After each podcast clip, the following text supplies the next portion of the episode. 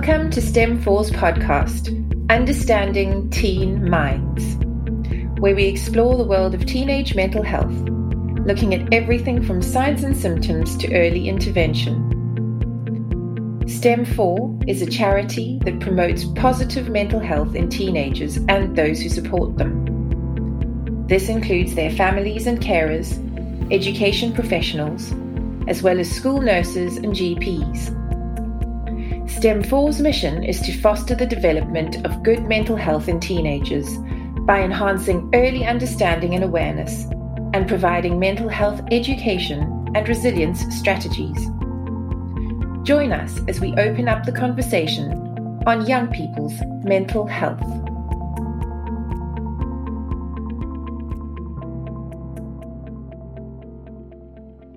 Hello, and welcome to STEM4 Mental Health Podcast.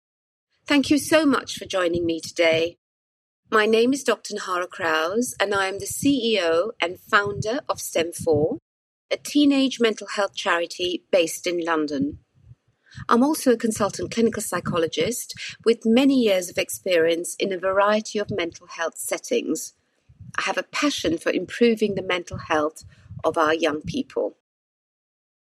In today's episode, we are going to look at the defining features of some of the different types of eating disorders and to start to think a little bit about early identification.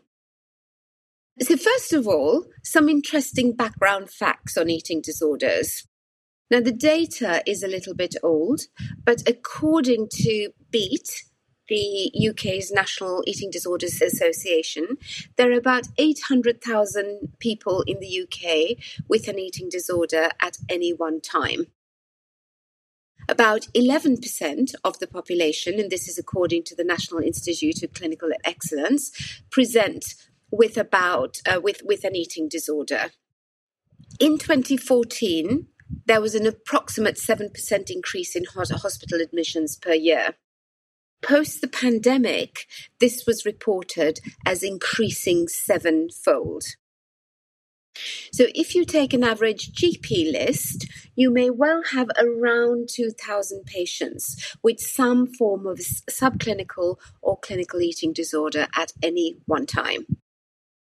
And of that, the composition will be that you will have around 2% of patients with anorexia nervosa, approximately about 18 patients with bulimia nervosa. 10% of your 2,000 patients might well be female adolescents with harmful weight reduction techniques.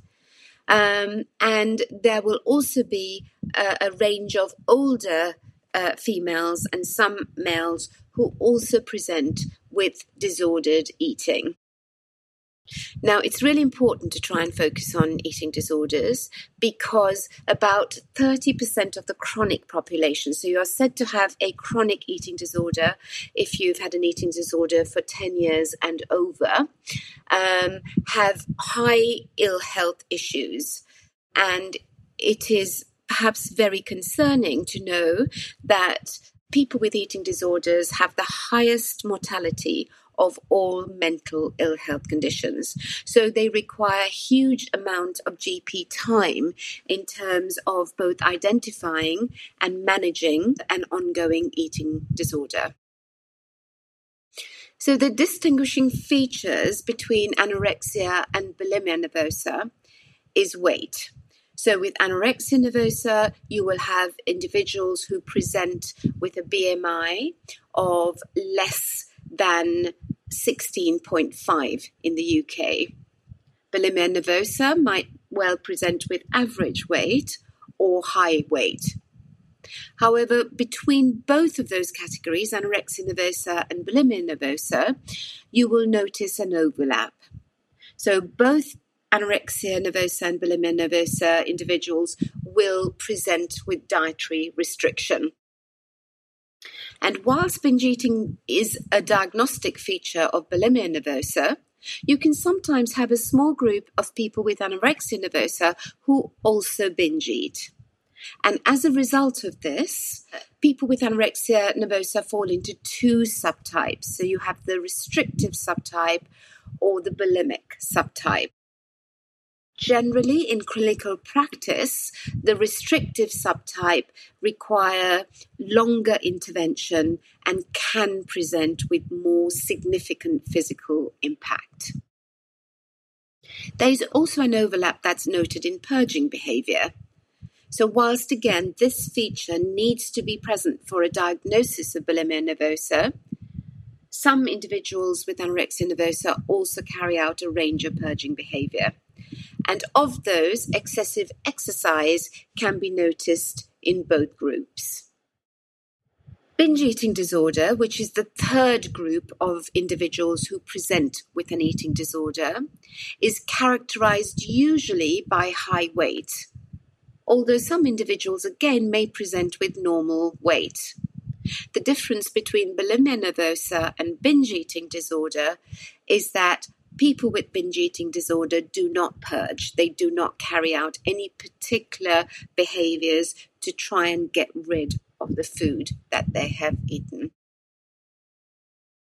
All three groups of individuals with eating disorders present with similar cognitive issues.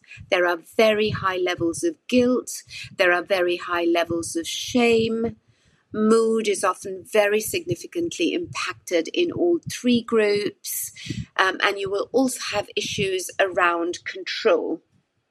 And when you explore what those issues around control are, often what the individuals might be talking about is a control of emotions through either undereating or overeating. So once the physical stabilization has happened, the emotional and cognitive uh, experience of having an eating disorder absolutely needs to be addressed. The defining features of those three eating disorders are very strict so if you look at the diagnostic and statistical manual for psychiatric conditions, um, you will notice that there are very strict guidelines. And of course, there are a number of individuals who do have eating disorder features, but who may present as subclinical because they don't meet those stringent criteria. And if that's the case, they are then grouped into a fourth group of uh, called OSFED or other categories of feeding and eating disorders. Within this OSFED group is a group who present with avoidance restrictive food intake disorder, abbreviated to ARFID.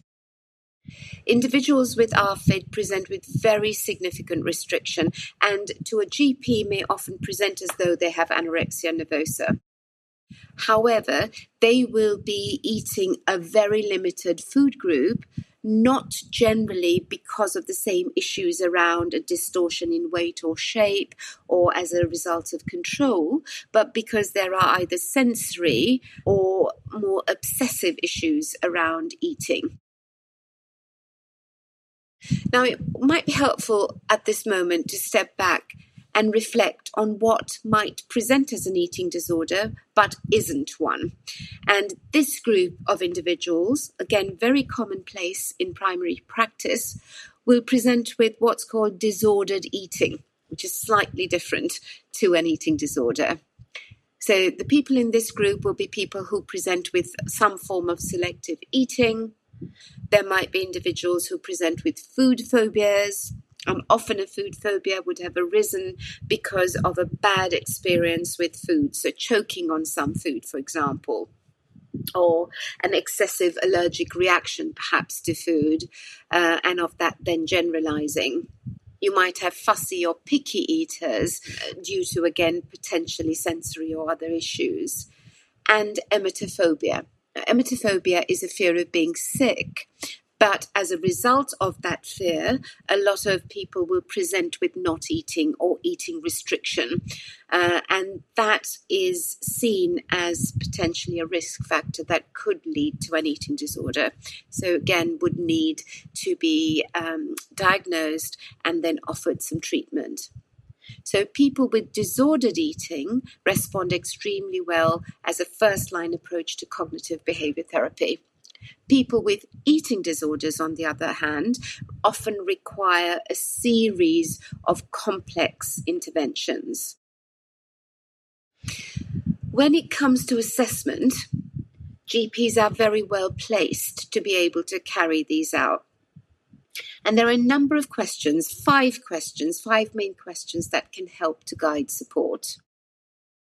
So the first one is to think about the problems. So, what are the problems that you need to identify? And some of those problems would be around the presenting problem, whether it's a mood one or whether it's an eating restriction or binge problem, but there may be a number of other physical problems that would also be important for you to identify. The second is to look at whether there's a single or dual diagnosis. So it would not be uncommon, for example, to have somebody who might, for example, have a spectrum disorder who might also then be presenting with an eating disorder. Or it might be that you have some individual with a personality disorder who might be presenting with quite severe bulimia nervosa. So it's important to look at that because the, the presentation will then again skew the treatment. The third question is to assess for severity and risk. And risk is very much determined by the physical factors that might be noticed. So there's a huge scope again to make sure that heart, uh, bloods, um, and indeed how the p- patient presents in terms of how quickly they might have developed their condition or the significance of weight loss, that would be very important to carry out. The fourth is to decide on whether the, it, the individual might be managed in primary care um, and when to refer. Now, many GPs uh, have struggled, uh, as per our first series, on knowing where to refer. And if you are holding on to a low weight patient or a patient with Uh, some form of an eating disorder whilst they wait for referral, then there may be some things that you could do to help manage the severity and the risk, which we can go on to talk about in the next series. The final question is to really think about who to best refer to and, of course, the likelihood of them being seen. So, if you can try and think about those the problem, the diagnosis, the severity risk, uh, whether you manage in primary care or refer to, and who to refer to, that would provide you with a really good initial assessment. In terms of risk factors, it's very useful to think about how rapid the weight loss might have been, or indeed the weight gain, but also to think about the weight fluctuation. So, weight plays one of the risk factors. The second risk factor is a failure to gain weight over a certain period of time. Electrolyte abnormalities would be the third risk factor, so it is very important to take electrolyte readings. Uh, and if an individual is throwing up a lot, or if they are taking uh, diuretics or uh, laxatives, then those electrolyte abnormalities need to be measured very regularly. Bradycardia of course, if an individual presents with amenorrhea or any sort of menstrual irregularities, then that again raises the risk, particularly of osteoporosis. If there's poor metabolic control in type 1 diabetes, that again is a risk factor. And if the individual is excessively using steroids coupled with exercise. So I'd just like to quote a little quote from Lask, uh, who was a eminent um, consultant psychiatrist in eating disorders, who said, a single consultation about about eating behavior and weight concern is a strong predictor of the emergence of anorexia nervosa. So it's really, really important for that first consultation to provide the patient with an idea about feeling confident about uh, the next approach, but also in terms of diagnosis and screening. The other screening tool that is often used is the SCOFF, S C O F F. Uh, you may or may not have come across it. The S stands for sick, The C stands for control. The O stands for one stone, and I will expand on these in a minute. And then the two F stand for fat and for food. So I will run through those in a minute in terms of what they are. But the SCOFF, so yes to two or more items on the SCOFF is 100% sensitive and 88% specific to an eating disorder. So it's absolutely a helpful early screening tool you can use. So let's go with the first letter of SCOFF, S. Do you make yourself sick because you feel uncomfortably full? For the C, do you worry you have lost control over how much you eat? The O. Have you recently lost more than one stone, which is equivalent to 6.35 kilograms, in a three month period? First F. Do you believe yourself to be fat when others say you're too thin? And the last F. Would you say food dominates your life? So, if you'd like to read up a bit more about the SCOFF uh, screening tool, you can refer to Morgan 1999 in the British Medical Journal. And we will have these references at the end of the podcasts for you to access. Some of the other physical factors that you can do is to examine the patient. You can take their lying and standing heart rate and blood pressure, respiratory rate, their oral temperature, always a good sign of um, risk. Height and weight, of course, to calculate the BMI or measurement on growth charts if you have a young person that you're dealing with. The sit up and squat stand test or the SUS stand test is again a very easy practical test where you would get your patient to squat on the ground and then stand up without holding. You may want to check the body for fine downy hair or lanugo. You may wish to check their hand for calluses on the dorsum of their dominant hand if they're using the hand to throw up. You could check on dental enamel erosion and you could check on salivary gland enlargement. And all of those would be physical factors specifically around um, throwing up. There's also a whole range of blood tests, and we will outline these for you. But the thing to keep in mind is that blood tests can often come up as normal, um, and that doesn't mean that the eating disorder isn't there. So it's useful to have repeated blood tests when you can. And the usual would be to make sure you do urine um, electrolytes, to do a full blood count, to do a liver function test, to test for calcium, magnesium, creatinine, to look at what might be happening from a muscle perspective, glucose, and urine analysis. An ECG for underweight or hyperkalemic patients is a good idea where you could look at the changes in QT intervals and a bone mineral density scan if the patient has had amenorrhea for over six months. So these are just some of the early screening tests. If you have a patient who water loads, before they come to see you. So, water loading is when a, a patient drinks a lot of water uh, in order for their weight to be higher on the scale. Then, this can prove to be extremely impactful in terms of electrolytes, but also it might give you a deceptive value when you weigh them. And it might be that if you are carrying out a urine analysis, you ask them for a sample before they get on the scale in order to get a little bit closer to a true weight for that patient. So, we've been sent a couple of questions. They're both around supporting parents to support young people. So, the first one is about how parents might engage with a young person that they're concerned about, uh, whether there might be any tips on how they might best do this. So, what I would say is that addressing somebody who has an eating disorder can be difficult because you might be very, very concerned as a parent. So, what I would say step one is to learn to manage your own emotions, to be calm, consistent, and loving, and to do your best to try and avoid becoming emotional or angry.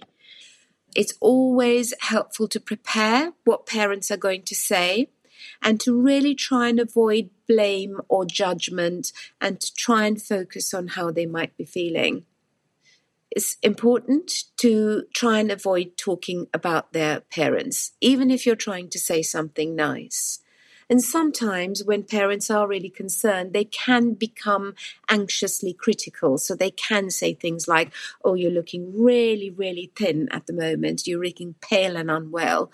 So try and avoid those sorts of negative statements too.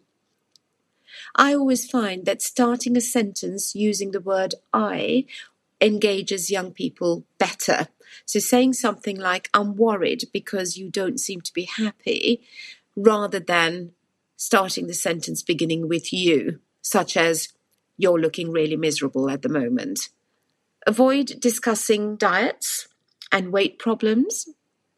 And try not to feel hurt if your young person doesn't open up straight away. And that's because eating disorders are secretive conditions. So if it is uh, that they are secretive, that's because it's part of their illness rather than because of their relationship with you. The second question that I've been sent is about how GPs can provide some tips on how parents can manage meal times with young people. So, meal times can be some of the most stressful times in terms of interactions. So, managing parent emotions, family emotions, and behaviors is going to be very, very important. So, setting the scene and making it as neutral as possible, keeping in mind that meal times are scary times for a young person.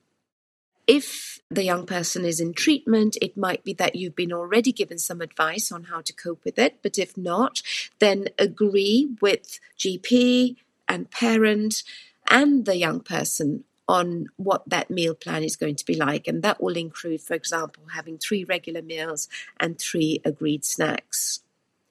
Agree with the family that no one will talk about portion sizes, calories, or anything else about the meal.